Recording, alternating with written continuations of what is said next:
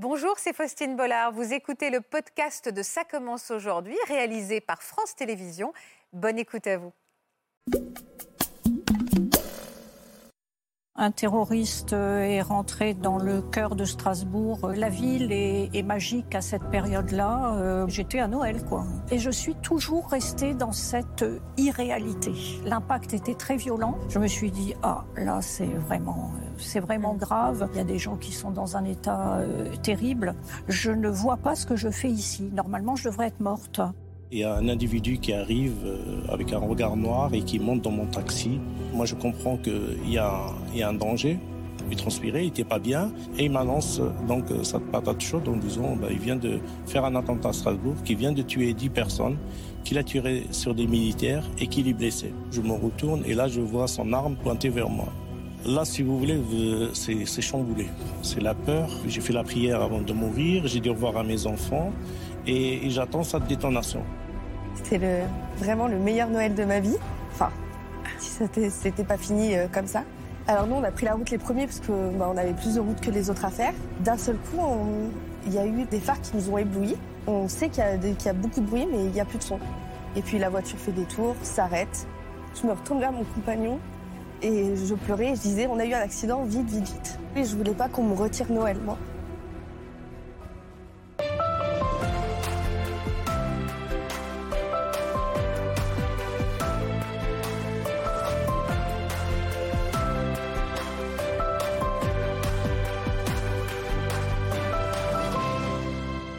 Bonjour à tous et merci d'être avec nous cet après-midi pour cette semaine spéciale consacrée à Noël. C'est à ce moment si particulier de l'année que nos invités ont connu l'événement le plus traumatisant de leur vie.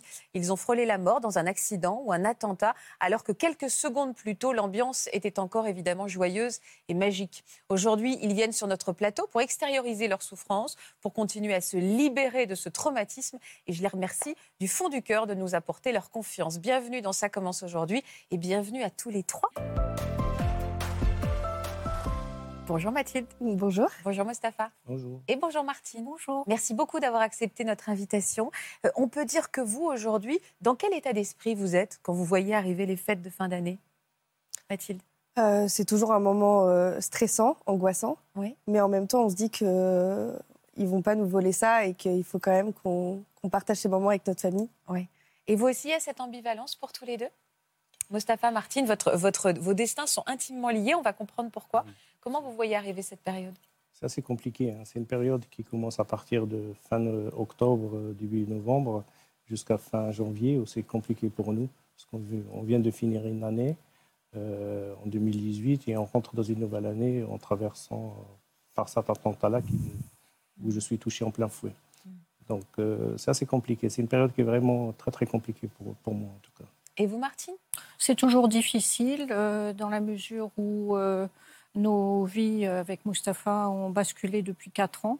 Et donc, euh, personnellement, je ne me vois plus fêter Noël, en tout cas, certainement pas comme avant. Vous ne fêtez plus Noël, Martine? Non. Non, non. Plus du tout? Même en famille, tout ça? Bon, alors j'ai une famille qui est très réduite, donc c'est limité. Et donc, non, ce n'est plus du tout pareil. Euh, et personnellement, euh, euh, je ne vais plus en ville à Strasbourg pendant toute la période de Noël, qui chez nous dure un moment, puisque c'est à partir de l'avant, c'est un peu les. c'est un peu la capitale des fêtes de Noël, oui. Strasbourg. On va en parler avec vous. Florian Ferreri est avec nous, qui est psychiatre, et je suis persuadée que ces conseils vous, vont vous accompagner. D'ailleurs, c'est peut-être la première question qu'on a envie de se poser c'est est-ce qu'il pas se rajouter, j'allais pas utiliser cette expression, se faire violence, parce que certainement pas. Mais est-ce qu'il faut quelque part un peu se forcer à repartir dans la magie de Noël pour ne pas prendre en grippe éternellement cette période où tout le monde se réunit autour d'une certaine légèreté? Ah, C'est une des, options, en tout cas, pour essayer d'aller mieux, c'est ce qu'on appelle un peu l'exposition. Et c'est vrai que d'essayer de remplacer un moment qui est devenu négatif par un moment positif, c'est une des stratégies. Maintenant, pour le mettre en œuvre, c'est loin d'être évident, sinon vous l'auriez fait depuis longtemps mais c'est une des possibilités pour aller mieux. C'est encore récent, ça date donc de 2018. Je le disais, vos destins sont intimement liés tous les deux. Est-ce que vous pouvez me dire quel est ce, cet attentat? Quel est cet événement qui vous réunit pour la vie tous les deux, hein, Martine? C'était le 11 décembre 2018. Euh, un terroriste euh, est rentré dans le cœur de Strasbourg, euh, qui est toujours... la ville est, magique à cette période-là. beaucoup de, de, Français et à l'international nous envient parce que c'est joyeux, c'est richement décoré, c'est harmonieux, c'est chaleureux. Et donc, euh, à 20 heures très précisément, euh, un terroriste est, rentré dans Strasbourg et a tué cinq personnes, en a blessé 11 euh, et a fait d'autres victimes psychologiques. Où est-ce que vous vous situiez tous les deux à ce moment-là? Vous, vous étiez où, Mustapha alors, moi, je, suis chauffeur de taxi, donc j'étais avec des parlementaires à ce moment-là. Donc, ils souhaitaient aller dîner dans un restaurant euh, à la Petite France. Hein, c'est un quartier très touristique euh, à Strasbourg.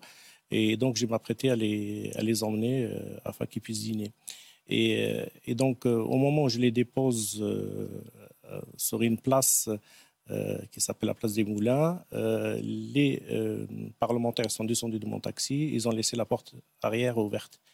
Et à ce moment-là, il y a un individu qui arrive avec un regard noir et qui monte dans mon taxi et à partir de là, il me donne des ordres afin de l'emmener dans un quartier bien précis à Strasbourg. Ah d'accord, donc là, il n'était pas, il, devait, il avait déjà commis son attentat? Là, il était en finition, si vous voulez, à, la fin de, de, de, de la tuerie. Hein, d'accord. De... C'était après qu'il ait croisé euh, la route de Martine. Il venait de tuer le, le, le, dernier, la dernière personne, c'était Annie Pong, euh, qui était euh, d'origine de, la Thaïlande, hein, qui était un touristique thaïlandais. Mm qui visitait euh, Strasbourg euh, et donc il, il, le tue à la Petite France et il blesse un autre, une autre personne qui était à ses côtés. Et là, il monte dans votre taxi Et là, bien sûr, il se cache euh, derrière une camionnette. Il voit mon taxi arriver, donc il, me guette. Donc moi, je, fais, je, ne fais pas très attention à ça.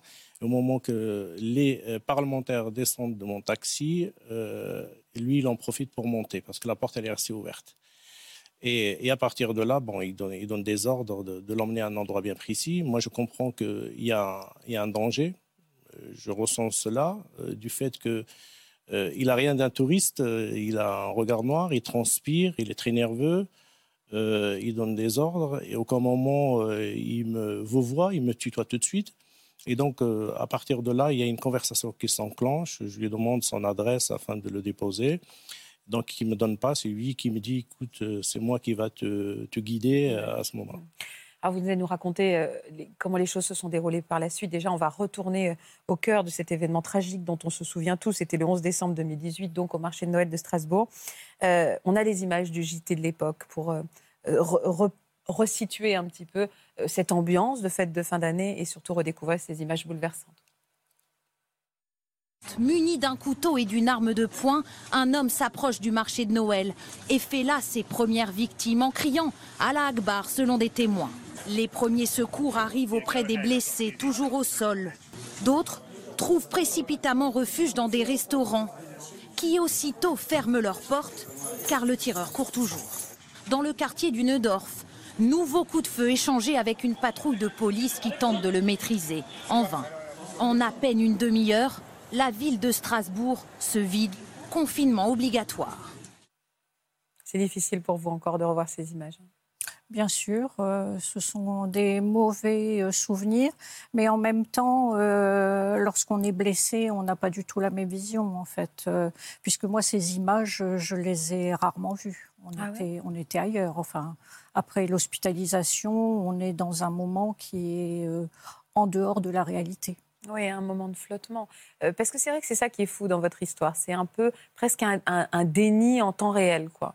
Euh, expliquez-moi où est-ce que vous étiez, vous euh, de quelle manière vous êtes retrouvé face à ce terroriste? Alors moi, j'étais dans les premiers blessés sur la scène de crime. Mmh. il y a, je, je, cheminais dans Strasbourg, qui, je le redis, est absolument formidable.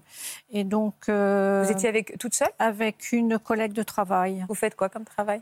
Euh, J'étais responsable du marketing et de la communication dans un groupe américain. D'accord. Donc vous profitiez du marché de hein Exactement. Bien qu'étant strasbourgeoise, euh, c'est toujours, euh, c'est toujours la féerie. Hein, mm. Donc on, y va forcément. Et donc, il y a eu ce que j'ai assimilé comme étant des coups de pétard, en fait, parce Ah oui. que j'avais un bonnet, il faisait froid cette nuit-là, et donc je n'entendais pas bien, les bruits étaient un peu assourdis. Et du coup, je me suis dit, euh, tiens, il y a un petit feu d'artifice ou quelque chose comme ça. Et il se trouve que j'ai compris à retardement lorsque la police scientifique me l'a expliqué, euh, lorsque euh, les balles sont tirées, en fait, il y a un espèce de voile de fumée et c'était la poudre en fait qui sortait du canon. Donc, euh, ne n'entendant pas grand-chose et ne voyant pas grand-chose, Vous n'avez pas du tout compris ce qui se passait, ouais. J'étais à l'ouest, oui. Ouais. Et donc, euh, j'ai foncé euh, droit vers le terroriste, en fait. Donc, Comment ça, foncer droit vers le terrorisme? bah, C'est-à-dire que moi, je voulais voir le feu d'artifice, quoi. Ah ouais. Donc, euh, je ne l'avais pas vu. Comme euh, l'a dit euh, Mustapha, il était tout en noir, blouson noir, bonnet noir. et ce n'est que lorsque je suis arrivée relativement proche de lui et qu'il a levé son, bras avec, et qui m'a visé, en fait, que j'ai reçu une balle au niveau, enfin, à côté du cœur, en fait. Et, et bizarrement, je ne me suis pas effondrée. Donc, euh, Comment ça, vous n'êtes pas effondré Au moment où, vous vous retrouvez à quoi? Quelques mètres de oui, cet c'est homme? ça. Est-ce qu'à ce moment-là, quand même, vous comprenez? Non, toujours pas. non. Toujours pas. Ah non, non, non, non. J'étais, j'étais à Noël, quoi. Donc, euh, je me suis dit, j'ai évidemment senti la balle euh, qui euh, m'a impactée violemment. Mais comme je suis restée tout à fait consciente, je me suis dit, bah, il est marrant celui-là. euh, il joue au flashball là en pleine ville. euh, C'est un peu étonnant, quoi. Et je suis toujours restée dans cette irréalité. Hum, hum.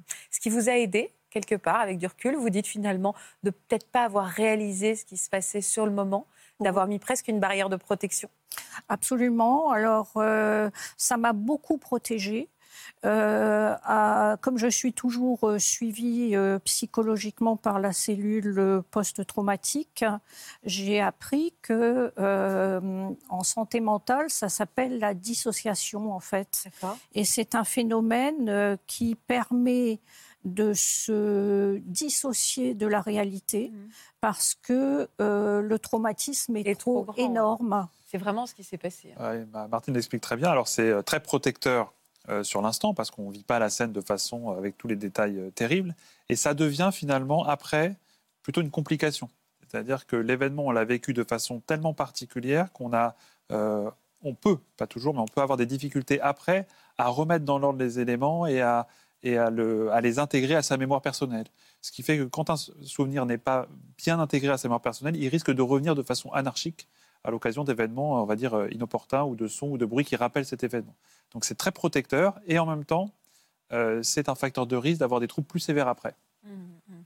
Ah oui, c'est ça. Donc, il ne faut pas forcément, euh, on va dire, se, se réjouir que son corps se soit mis en mode protection, parce que le retour de bâton peut être plus violent. hein. Il y a un effet boomerang qui est assez... euh, Et, et ce qui est fou dans ce que vous me racontez, Martine, c'est que vous n'avez pas senti la balle? Alors j'ai senti la balle, euh, puisque c'est quand même pas évident. euh, L'impact était très violent. Mais en revanche, euh, c'était la chance de ma vie, en fait. Euh, la balle a perforé mes blousons, qui étaient juste des doudounes avec quelques plumes de canard. hein, donc, c'est pas non plus. euh, Et puis mon t-shirt, et elle n'a pas traversé la peau. Et lorsque les policiers sont venus, parce qu'on se demandait ce que j'avais finalement, puisque je ne saignais pas, euh, je parlais, j'étais consciente. Et donc lorsqu'on a découpé mon t-shirt, on a retrouvé la balle sur moi. Alors ça m'avait un peu brûlé la peau, je commençais à avoir un hématome, mais rien de plus. Mais là, avec euh, euh, les secours, la police, la- l'agitation autour de vous, là, il y a- vous, vous ne réalisez pas à ce moment-là la gravité Toujours des Non, choses toujours pas. Bon, il se trouve qu'il y a un événement un peu étonnant qui a fait que je suis restée en dehors de la réalité. Euh, au mois d'août de la même année, c'est-à-dire cinq mois avant, une société de production m'avait contacté pour euh, prêter des instruments, de l'instrumentation scientifique pour un, un feuille, enfin une, une- une émission policière, une série policière qui s'appelle Meurtre A. Et c'était Meurtre à Colmar. Donc euh, j'ai prêté les instruments qu'on me demandait pour cette euh, série policière.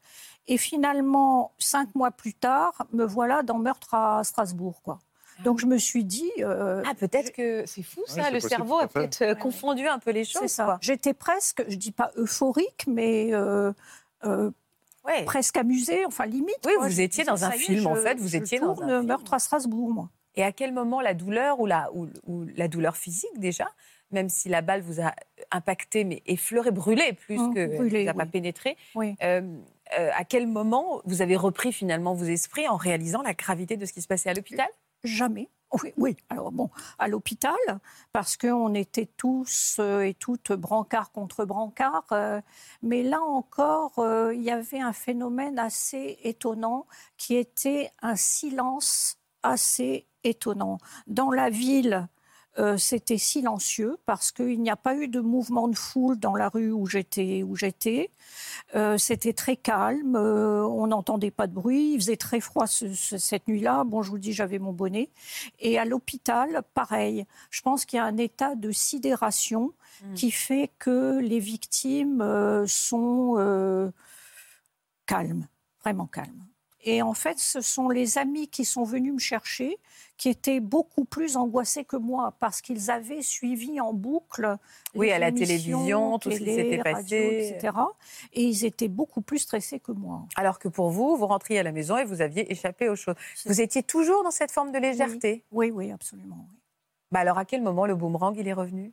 Alors comme euh, l'a dit Monsieur, euh, c'est arrivé beaucoup plus tard. Moi j'ai eu la chance d'être protégée par ce phénomène mental euh, qui fait que je me suis dit, je vais tout de suite m'inscrire dans des actions de résilience. Et j'ai voulu témoigner. J'étais à la Commission européenne de Bruxelles trois mois plus tard. J'étais au Congrès international des victimes de terrorisme. Et là, en revanche, j'ai pris conscience avec les témoignages des autres victimes de partout dans le monde. Je me suis dit, ah, là, c'est vraiment, c'est vraiment mmh. grave. Et puis, quelque part, je suis une victime, euh, j'ai de la chance en fait. Il y a des gens qui n'ont plus de bras, il y a des gens qui sont dans un état euh, terrible. Or, moi, je n'ai pas vécu tout cela. Mais comme le dit euh, monsieur, le boomerang, il vient, il vient bien après. Et, pour moi, là, actuellement, je suis en soins psychiatriques encore et j'en ai besoin. Quels, sont, quels sentiments vous habitent en ce moment? Alors, euh, moi, j'ai toujours ce problème euh, de euh, ce rapport à la mort. Et je, pense que je n'ai aucune légitimité à être parmi vous. C'est quelque chose qui est assez terrible. Je ne vois pas ce que je fais ici. Normalement, je devrais être morte. Et les personnes qui sont décédées à côté de moi, il y a deux personnes qui sont décédées juste à côté qui sont mortes et ils étaient beaucoup plus jeunes et ils auraient mérité de vivre à ma place. Et c'est cette fameuse culpabilité du survivant dont on entend parler, qui, pour moi, jusqu'à enfin, cet événement dramatique, m'interpellait. Eh bien, je suis là-dedans. Je me dis, qu'est-ce que je fais là? Qu'est-ce que je fais avec vous? Qu'est-ce que quoi?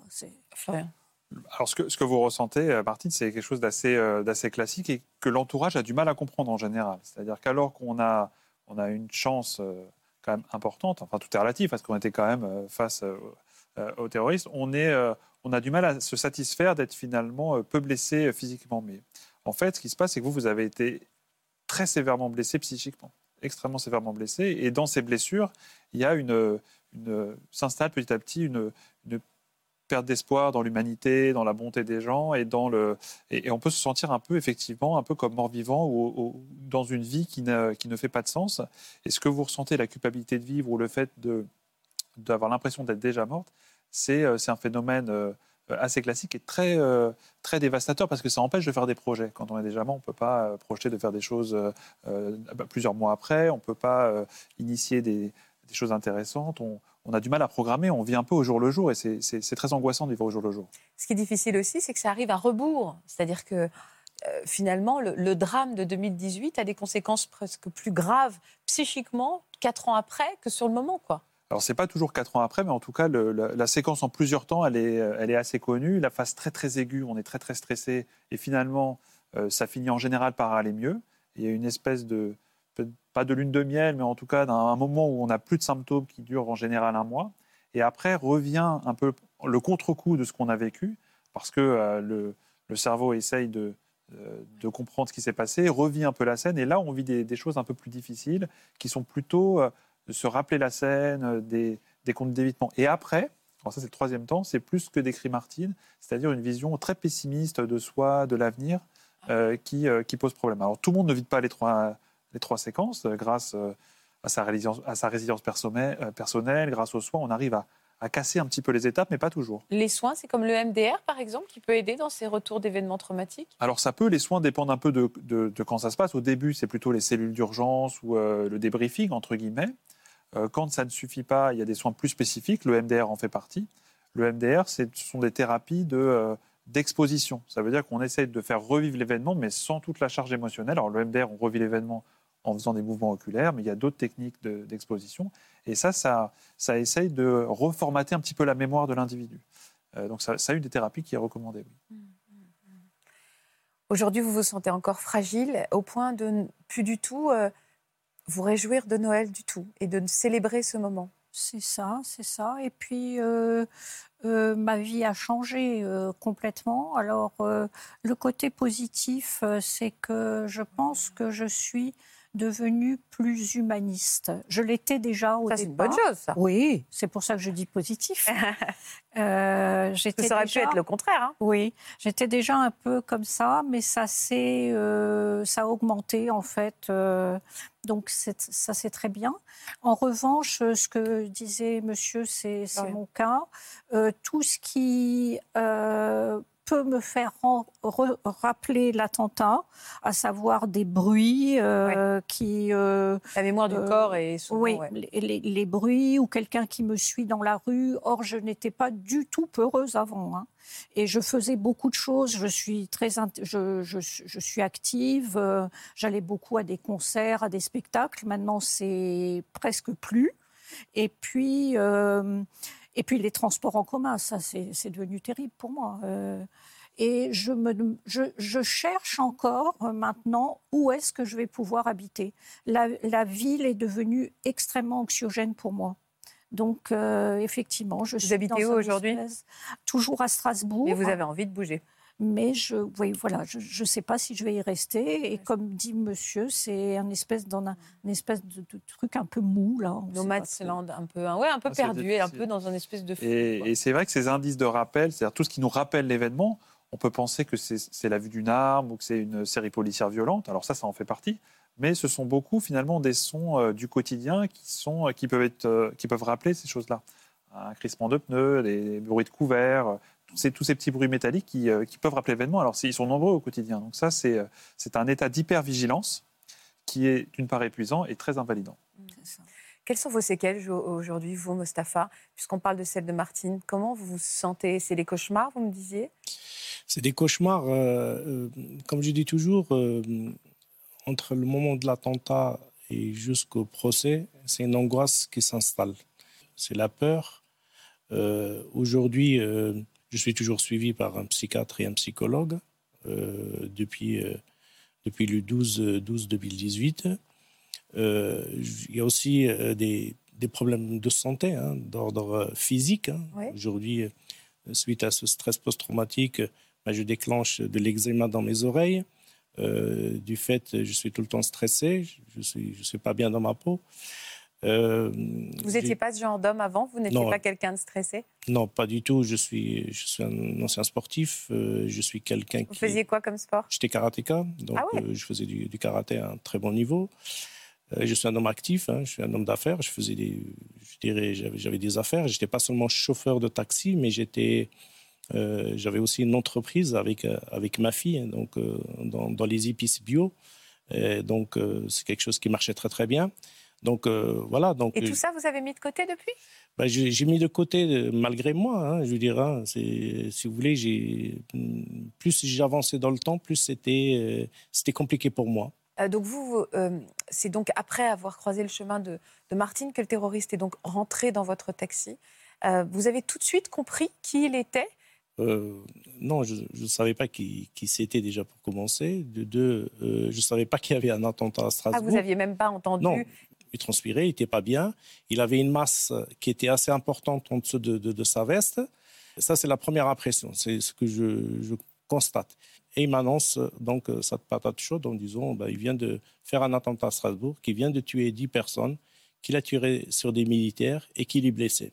Et il m'annonce aussi que euh, à partir de cet instant-là, c'est fini pour moi. Euh, je vais aller plus nulle part je devais rester avec lui. Qu'est-ce qui, se passe dans votre tête à ce moment-là, Moustapha Là, si vous voulez, euh, c'est chamboulé. Et donc, à ce moment-là, je me retourne et je, on, est, on, est arrêté à un feu rouge. Je me retourne et là, je vois son arme pointée vers moi. Il me dit, il fait pas le con. Je dis, non, non, voilà, donc moi, je ne vais pas bouger. Euh, donc, alors, il commence à revendiquer par rapport à ce qu'il venait de faire, euh, et pourquoi il l'a fait. Donc, il, me parle de, de, son acte où, où, il me dit euh, est-ce que je suis d'accord avec eux ce qui, ce qui se passe, par exemple, oh en, Irak et, en Syrie? Je lui dis non, je ne suis pas d'accord avec eux. Il insiste fortement hein, euh, en, criant euh, Si, si, tu es d'accord avec eux, ça se voit que tu es d'accord avec eux. Pour vous, vous étiez mort, en fait. Voilà, donc voilà, j'ai fait la prière avant de mourir, j'ai dit au revoir à mes enfants et, j'attends cette détonation. Et si vous voulez, il y a. Il y a le, le, cerveau il travaille à une vitesse incroyable parce que je, dis aussi que si la police, elle vient, ils vont nous trouver tous les deux, ils vont nous tirer dessus, ils vont, ils vont nous tuer. Euh, vous, étiez condamné quoi qu'il arrive Condamné. Mais il était hors de question de mourir de cette manière-là. Je vais faire tout mon possible de pouvoir rester vivant et m'en sortir. Donc j'ai pensé bien sûr à m'accracher avec lui contre un mur, euh, foncer sur une, une, voiture de police. Si je voyais une voiture de police, de rentrer dedans. C'est ce qui me traverse euh, l'esprit et euh, derrière euh, se jeter avec lui dans l'eau. Donc son objectif à lui, c'était d'y aller au commissariat, de, finir le travail, c'était d'y aller, de tuer des policiers. Et là, je me suis dit, il est hors de question de, le laisser aller jusqu'au commissariat pour, pour, tuer qui que ce soit. Donc si on devait se rendre au commissariat, c'est se jeter avec lui dans l'eau, parce que à proximité du commissariat de Strasbourg, il y a, il y a une rivière qui passe, et j'ai dit, je me jette avec lui pour en finir. Il faut que je sois la dernière victime, quoi. En gros, c'est ça. C'est ça, c'est ça. C'est très héroïque. C'est très héroïque pour, pour, pour vous, pour certains, mais si vous voulez, je à ce moment-là, moi, je ne, je, je, ne je le ne prends pas comme, comme un acte. Presque, oui, tout à fait. Ça, ça, va venir après que je réalise. Hein. C'est des années après. Hein. Vous allez rester combien de temps avec lui dans cette Alors, voiture? Un quart d'heure. Un quart d'heure, c'était un quart d'heure négocié. C'est-à-dire que euh, on, suit ce chemin-là où il pose lui des questions. Euh, qui me pose tout le temps. C'est lui qui pose les questions. Il vous pose quoi comme question? bah, si, Est-ce que je fais ma, mes prières? Est-ce que je fais ah mon ramadan? euh, Est-ce que je, par exemple, euh, si je suis d'accord, euh, toujours pareil, hein, est-ce que si je suis d'accord avec eux, ce qu'ils font? Et il est agressif dans ces questions, clairement? Ah, Oui, oui. il, est menaçant? il, est menaçant, il est déterminé. Euh, et voilà, donc, comme je vous ai dit, il m'annonce clairement que c'était fini pour moi. Ah, il vous dit qu'il vous alliez. Il vous, oui, qu'on allait mourir tous les deux. Hein, il me dit, voilà. On va mourir tous les deux. On va mourir tous les deux. Donc, si vous voulez. moi, je, je, ne dois que accepter de ce qu'il dit et faire face à cette situation-là. Et donc, euh, il me parle aussi, bien sûr, euh, des grenades. Hein. Et moi, j'en avais déduit qu'il y en avait en dessous de sa veste, parce qu'il avait une masse qui était assez importante sous sa doudoune. Et, je me suis dit... Euh, il va se faire exploser. On va se faire exploser, et son but, c'est d'y aller au commissariat. Donc, on est à peu près à 900 mètres de commissariat, où il me demande de, de se diriger vers le commissariat. Et, là, j'ai compris que voilà, il veut finir le travail. Et là, il est pris de douleur au niveau de son bras bras gauche, où il saigne énormément et où il touchait aussi au niveau du pied. Et il me dit, il faut que euh, je dois le soigner. Il me dit, il faut que tu me soignes d'abord. Oui, mais il faudrait qu'on descende de la voiture. J'ai tout dans le coffre. Donc mon but à moi, c'est de le faire descendre. C'était vrai ou pas? Alors derrière, bien sûr, j'ai de quoi, soigner, de, quoi soigner hein, quelqu'un qui est blessé normalement, euh, sans, sans une menace d'armes. Mais là, je vais faire en sorte de ne pas euh, rester trop longtemps avec lui. Parce que dans mon, coin de tête, euh, je me suis dit, si la police elle arrive, elle nous trouve tous les deux, on est, on est mort. Ils vont me tuer aussi avec. Donc moi, il faut que je me débarrasse de ce type-là d'une manière ou d'une autre. Et euh, à ce moment-là, donc on est dans la voiture, on se garde dans une, dans une ruelle. C'est lui qui, qui, me dit on est à 900 mètres de commissariat dans une petite ruelle. Alors le téléphone, il sonne. à ce moment-là, le téléphone sonne, c'est un collègue à moi. Euh, il me dit où est-ce que tu es? Et je lui dis euh, voilà, moi je suis avec mon dernier client, je le dépose et je vais venir à la gare et je te ramène la voiture. Et je raccroche. Et je dis aux terroristes euh, voilà, moi mon service il est fini à partir de 20h. Il y a deux cartes professionnelles qui sont accrochées à ma vitre et sur mon pare-brise. Voilà, moi je ne peux pas rester, il faut que j'emmène la voiture à mon, chauffeur. Donc je prétexte ce, ce, moyen-là pour pouvoir euh, m'en sortir. débarrasser de lui, oui. Et en même temps, je lui dis, voilà, j'ai un bébé qui a deux ans, qui est hospitalisé, et c'était véridique, j'avais mon fils qui était hospitalisé ce soir-là, je ne peux pas rester avec toi. Donc il descend, il, est toujours, il était à l'arrière, il descend en premier, il me dit, descend. Et on arrive au niveau du coffre, j'ouvre le coffre, et là, il me met son arme au niveau du ventre, et il me dit, tu fais, tu fais le malin, je te descends. Je dis, non, non, moi, voilà, je vais te... Il me dit, tu vas me soigner avec quoi? Je dis, voilà, moi, j'ai pas de euh, une trousse ou quoi que ce soit, mais je vais, je vais quand même te donner de, de l'eau euh, et un paquet de mouchoirs te pourra te nettoyer. Et voilà. Et donc là, il, il continue à poser des questions. Euh, de façon toujours très agressive Oui, tout à fait, oui, oui. Il est déterminé, il regarde un peu partout. Je vois qu'il y a dans cette ruelle, une petite ruelle, il y a, il y a une maman avec une poussette encore je qui, qui, qui, est là. Euh, et, là, je lui donne donc ce, paquet de mouchoirs au niveau de son bras. Je lui mets au niveau de son bras, là où il est blessé, avec, euh, avec la bouteille d'eau. Et je lui dis, voilà, moi, je peux te laisser là. Il me dit, c'est avec ça que tu vas me soigner Je dis, oui, voilà, moi, je n'ai pas, pas d'autres moyens d'autres pour te soigner. Et donc, à un moment, il commence à prendre des mouchoirs, euh, les mouchoirs. C'était un gros paquet. Je profite d'un moment d'inattention où il baisse son arme et je recule tout doucement. Je dis, voilà, moi, je vais partir et je vais te laisser là. Il me dit, t'inquiète. Donc, dans un, dans un jargon de jeune, hein, t'inquiète, est-ce que je retourne et puis il va me mettre une balle dans la tête? Et je recule doucement. Et là, je monte dans ma voiture et, et j'accélère et je pars. Et, là, euh, il est à peu près 20h15. Je compose le 17. Il y a cette, cette musique hein, pour dire. Euh, ne quittez pas. Donc, je, je raccroche.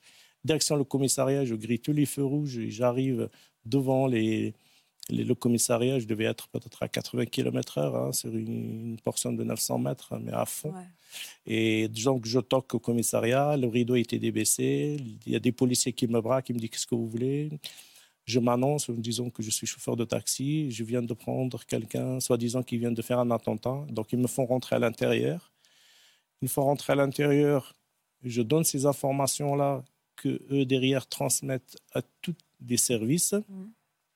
Il faut savoir qu'on est euh, en plein marché de Noël et c'est une, une, heure où, si vous voulez. Il y a beaucoup de monde, ouais. Il fin de journée, la Il y avait beaucoup de monde, et il y a aussi beaucoup de policiers, beaucoup de gendarmes, beaucoup de CRS qui sont plus sont rentrés hein, euh, vers 20 h donc tout le monde rentre. Hein, ils ont eu une journée assez chargée.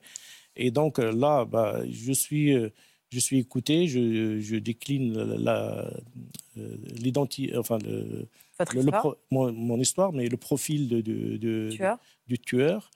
Et, euh, et là, euh, ils me mettent à, l'abri dans un bureau en me disant bon, on va vous écouter après. Donc il y a ces informations. A un peu, ça dure à peu près 10 minutes, un quart d'heure, et là, ça tire dans tous les sens. À un moment, ça commence à tirer dans tous les sens. Ah et, Au commissariat? Oui, commissariat. Ah les alentours du commissariat, j'entends des coups de feu, ça tire. Et bon, il s'avérait qu'il il, s'est nettoyé, il était en train de revenir parce qu'après, bon, euh, il est en train de revenir pour finir le travail. Et puis, il a rencontré des, des, policiers que, euh, quand j'ai donné l'information, sont, sont revenus pour l'intercepter et finalement, il leur a tiré dessus. Et là, je suis interrogé pendant pendant plus de, plus de 8 heures. Donc, euh, j'arrive, il est à peu près 20h15, 20h20. Je sors de là-bas, il est 4h30, 5h, moi, le quart, quelque chose comme ça. Je repars avec mon taxi, euh, plein de sang, euh, où je dépose encore mon taxi. J'ai encore nettoyé encore le sang de, du terroriste. Je rentre chez moi et puis là, ma famille, ils n'avaient pas de nouvelles de moi toute la soirée.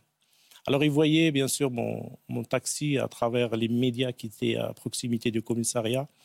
Euh, ils ont dû s'inquiéter, hein, mon Dieu. Oui, donc ils n'avaient aucune, aucune nouvelle. Donc, si vous voulez, ça, ça c'est quelque Mais vous n'avez pas pu au commissariat appeler votre famille pour les rassurer Il n'y a que ma fille qui m'a appelé, il devait être 20h29 exactement, en me disant Papa, n'y va pas en ville, il y a une fusillade. Et je lui réponds tout simplement Je suis en plein dedans, je suis avec la police et je suis au commissariat. Et je raccroche parce que j'ai eu plein de policiers euh, autour de moi. Donc...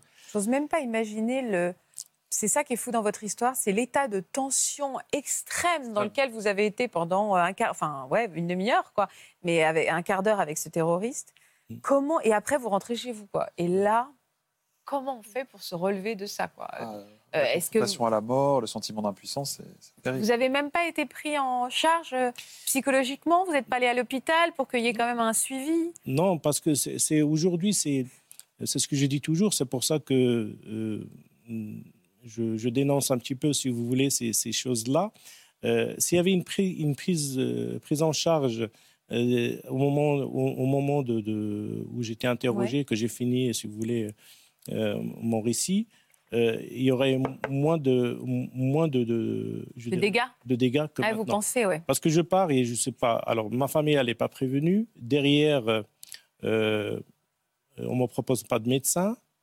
Euh, la voiture, je rentre avec, elle est pleine de sang. plein de sang, ouais. Euh, et puis, et derrière, je déménage pendant 15 jours. On me demande, la police me demande de se mettre au vert. Parce que, comme vous le savez, les terroristes n'ont pas été trouvés immédiatement, hein, malgré mon témoignage, tous les ah éléments que j'ai pu apporter. Et alors, combien de... Quand est-ce qu'il est arrivé votre retour de bâton, vous, votre effet boomerang? Alors, le, le, au moment, euh, le, retour du bâton, c'est l'annonce. Euh, c'est-à-dire qu'au départ, euh, vous ne pensez pas à tout ça. Moi, je planais.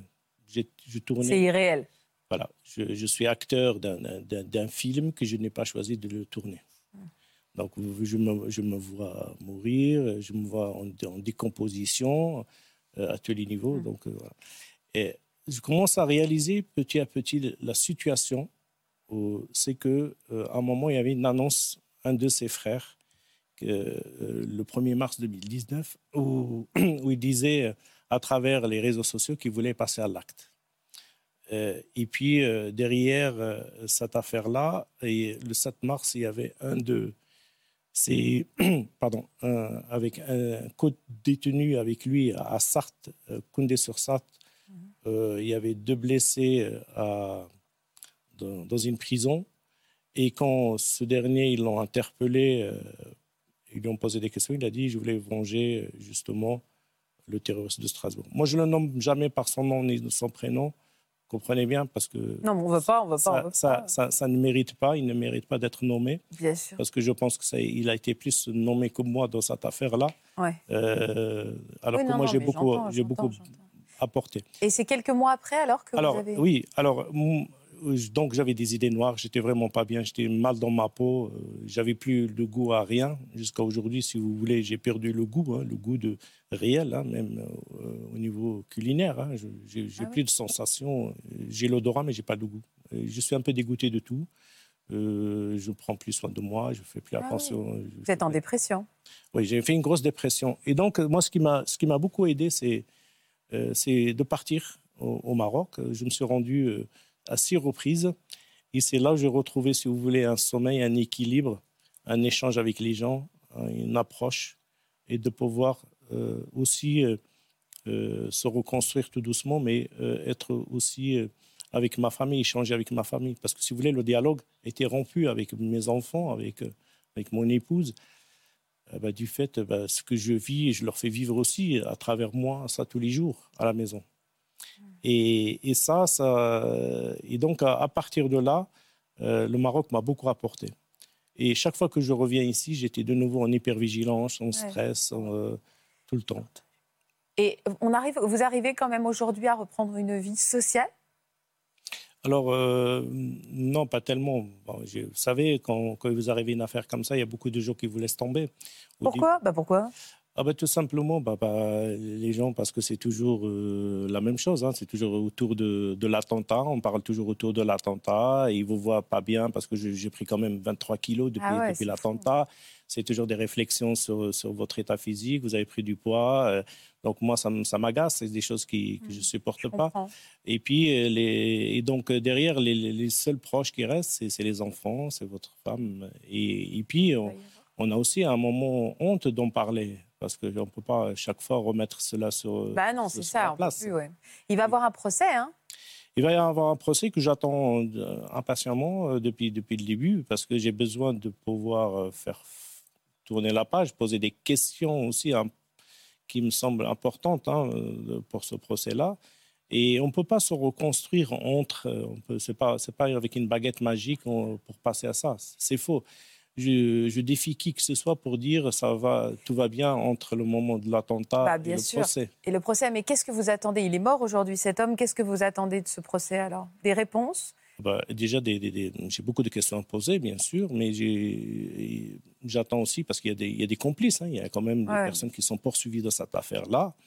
Euh, les personnes qui ont fourni l'arme à, cet homme, à cet homme-là, qui, qui, derrière, qui a fait, qui a fait mm. quand même des dégâts. Il ne faut pas oublier que... Dans... Vous êtes partie civile, vous hein. Oui, je, mm. me, je me constitue partie civile dans cette, affaire-là. J'ai aussi une association.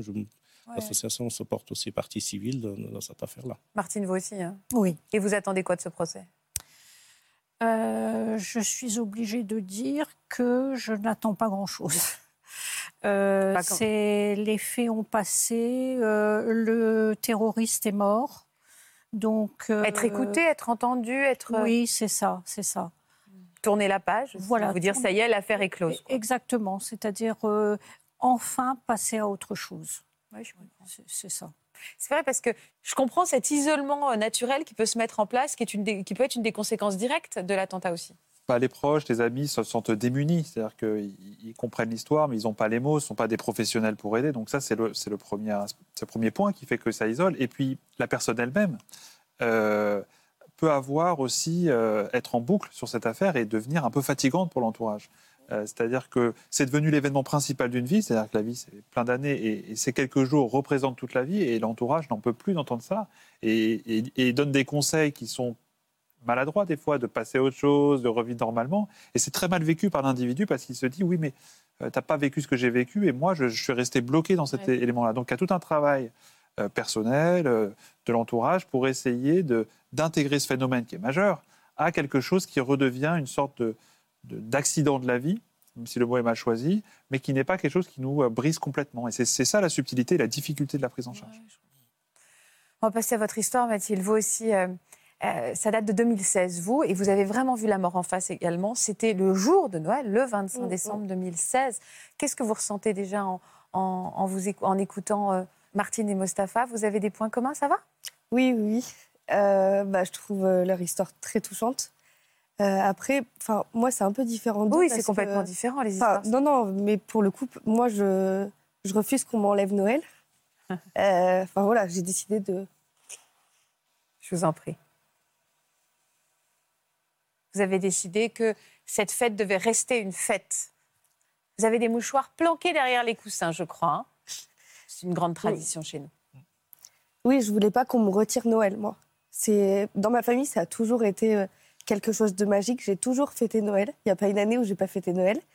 Euh, et là, cette année, c'était enfin, encore mieux. C'était le... vraiment le meilleur Noël de ma vie. Enfin, si c'était, c'était pas fini euh, comme ça. Alors, on va, on va tout de suite, je vais vous laisser reprendre vos esprits, puisqu'on va voir tout de suite à quel point Noël a toujours été extrêmement important dans votre famille. Vous nous avez confié quelques photos, on va faire plus ample connaissance, comme ça vous allez pouvoir respirer un petit peu aussi. Je suis née dans une famille où chaque événement est un prétexte pour se réunir. C'est d'ailleurs ce que j'ai retrouvé dans la famille de mon compagnon.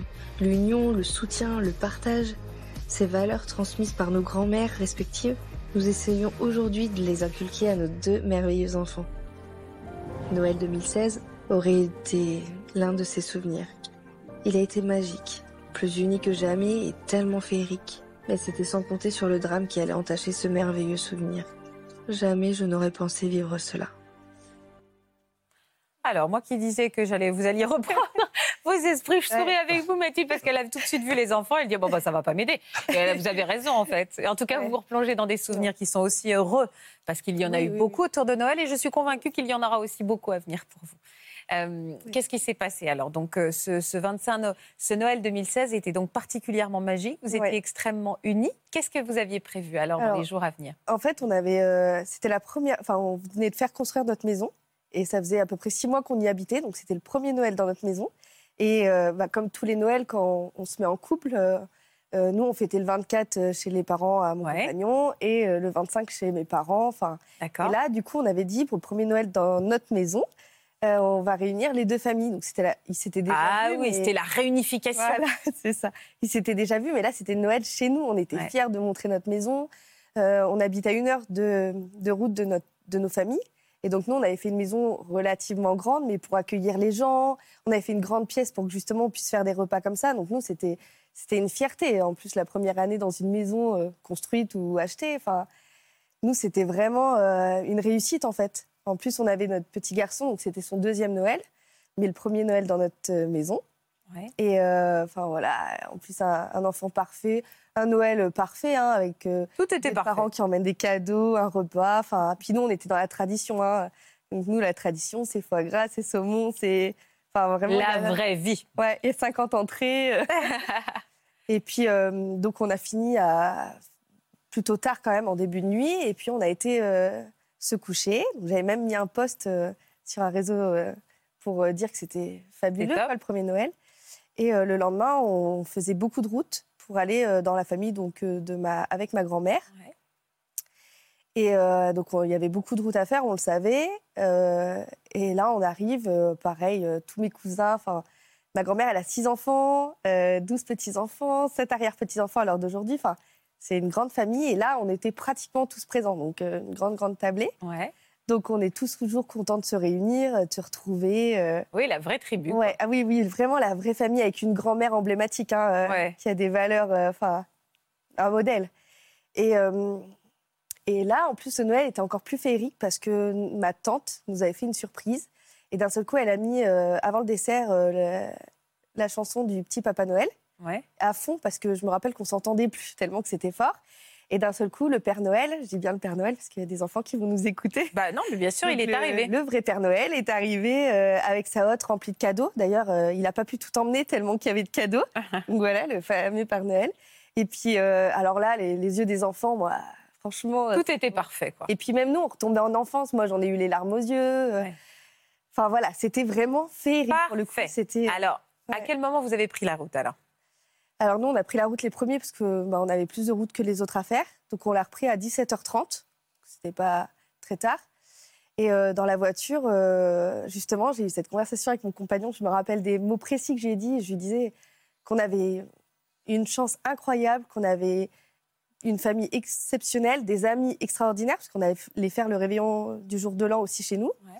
Et euh, qu'on avait un petit garçon parfait, qu'on avait maintenant notre maison, nos travails. Enfin, Vous avez constaté à quel point vous étiez heureuse. chanceux. Chanceux. Ouais, heureux et chanceux. Et là, euh, cinq minutes après notre conversation, enfin, on est terminé.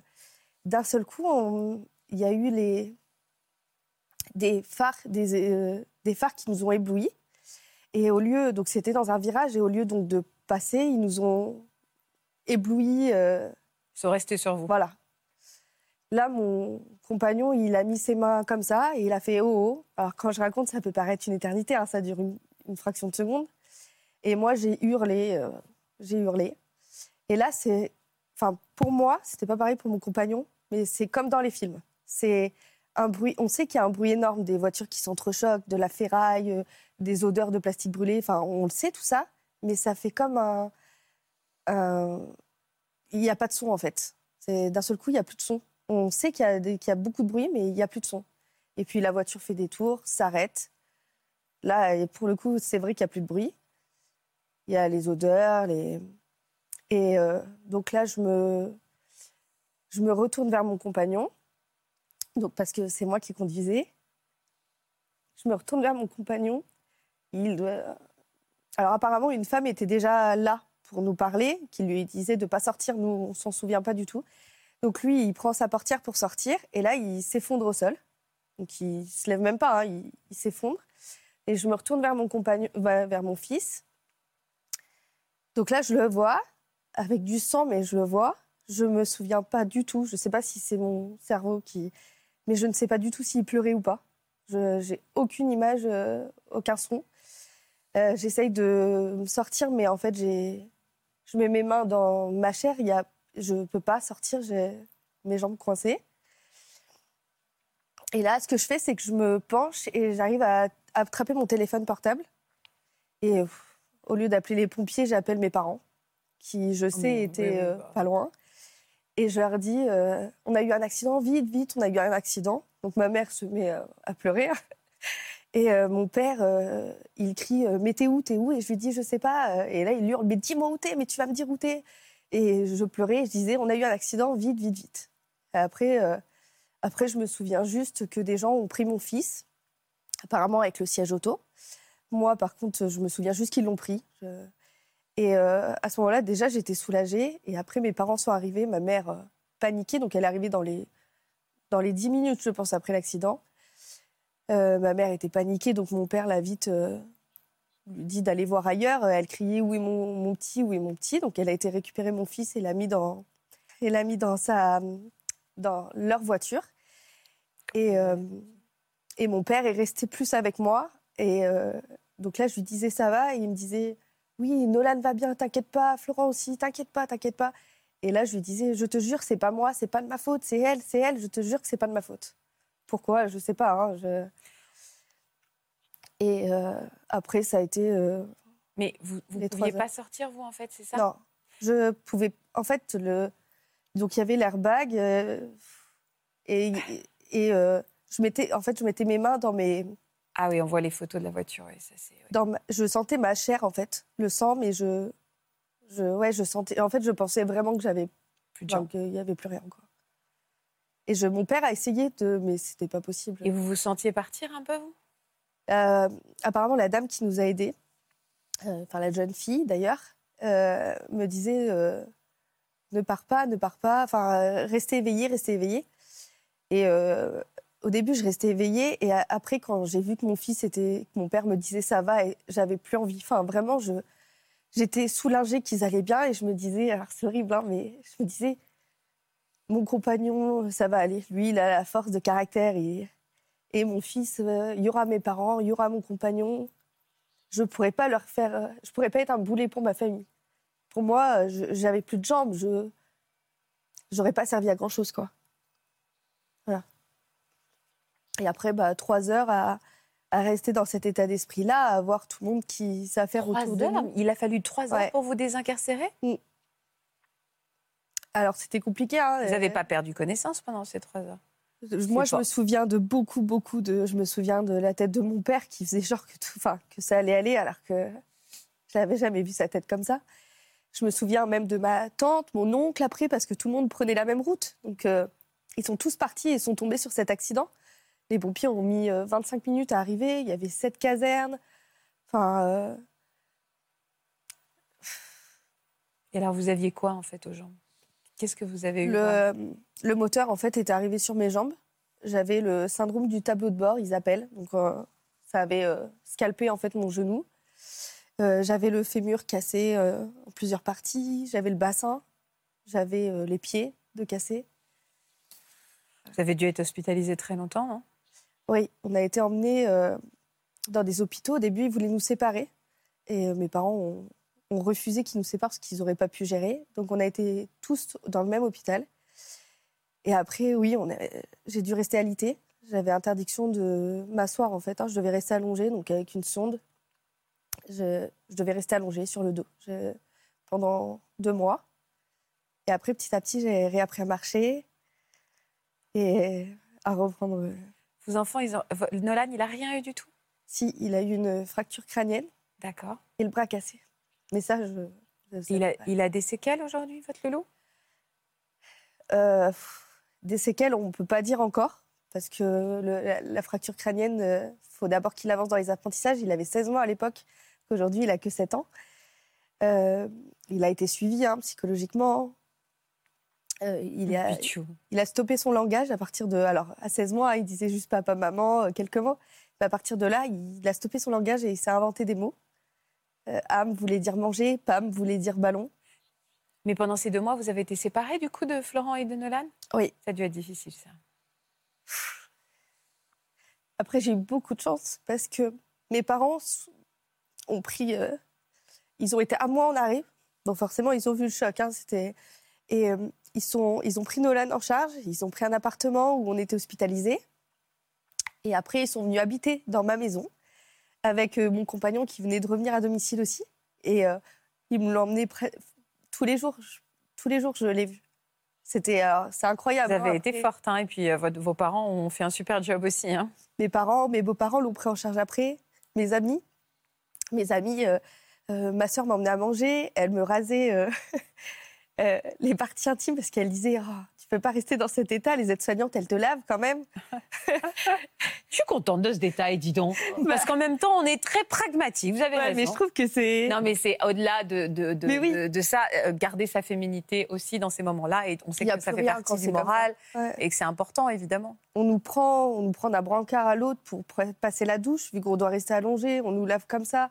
Enfin, elles- les filles étaient adorables, mais on a l'impression d'être un corps sans vie. Il n'y a plus rien d'humain. il y a- Donc oui, Et est-ce que vous avez guéri de cette culpabilité? Parce que j'ai vu tout à l'heure que quand vous avez dit oui, c'est moi qui conduis, vous êtes complètement écroulé. Vous, avez, vous, n'êtes- vous ne vous sentez plus coupable aujourd'hui? Euh, je me sens. On peut se sentir coupable de tout. hein. Je me sens coupable d'avoir dit qu'on avait une vie de rêve. Bah pourquoi? Parce que finalement, je me suis toujours dit peut-être que c'est un signe en nous disant bah, ta vie de rêve, tu vas voir qu'il faut la mériter. quoi. Ah oui, mais non, mais non, mais non. Ah oui, comme si c'est. Vous êtes superstitieuse. Euh, peut-être un peu. oui. Ah oui, oui, oui, non, mais là, non, là, là, votre esprit très cartésien va rassurer immédiatement Mathilde. Oui, alors tout à fait. Là, il ne faut pas. C'est- Voilà. Surtout que le, le, le cerveau a cette euh, humain, le cerveau humain a cette capacité euh, extrêmement difficile à toujours euh, culpabiliser et faire le scénario du pire. Donc, quand il refait l'histoire, il- il- on s'attribue en fait euh, certaines choses. Et quand on a été euh, traumatisé comme vous l'avez été, à la fois physiquement et psychiquement, euh, il y, a, il y a comme ça un engrenage qui peut se mettre en place. Donc ça, il faut absolument lutter contre. On a une petite surprise pour vous pour retrouver votre beau sourire. À moins qu'on vous fasse pleurer encore, je ne sais pas trop. Regardez.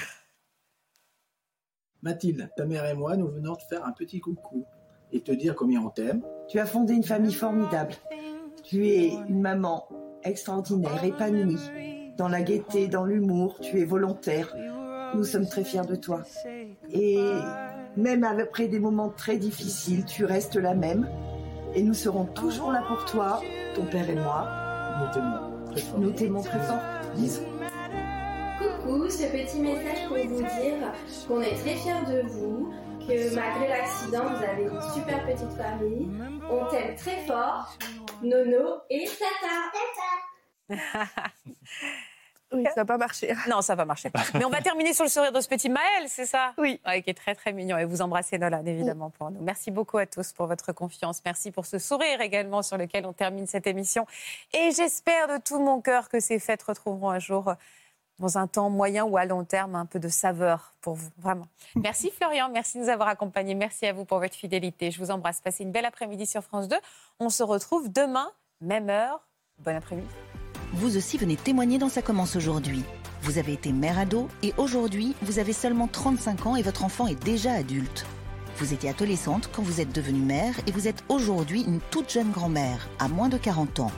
Pour une autre émission, vous avez eu un déclic en regardant Ça commence aujourd'hui et depuis, votre vie a changé. Si vous êtes concerné, laissez-nous vos coordonnées au 01 53 84 30 99 par mail ou sur le Facebook de l'émission.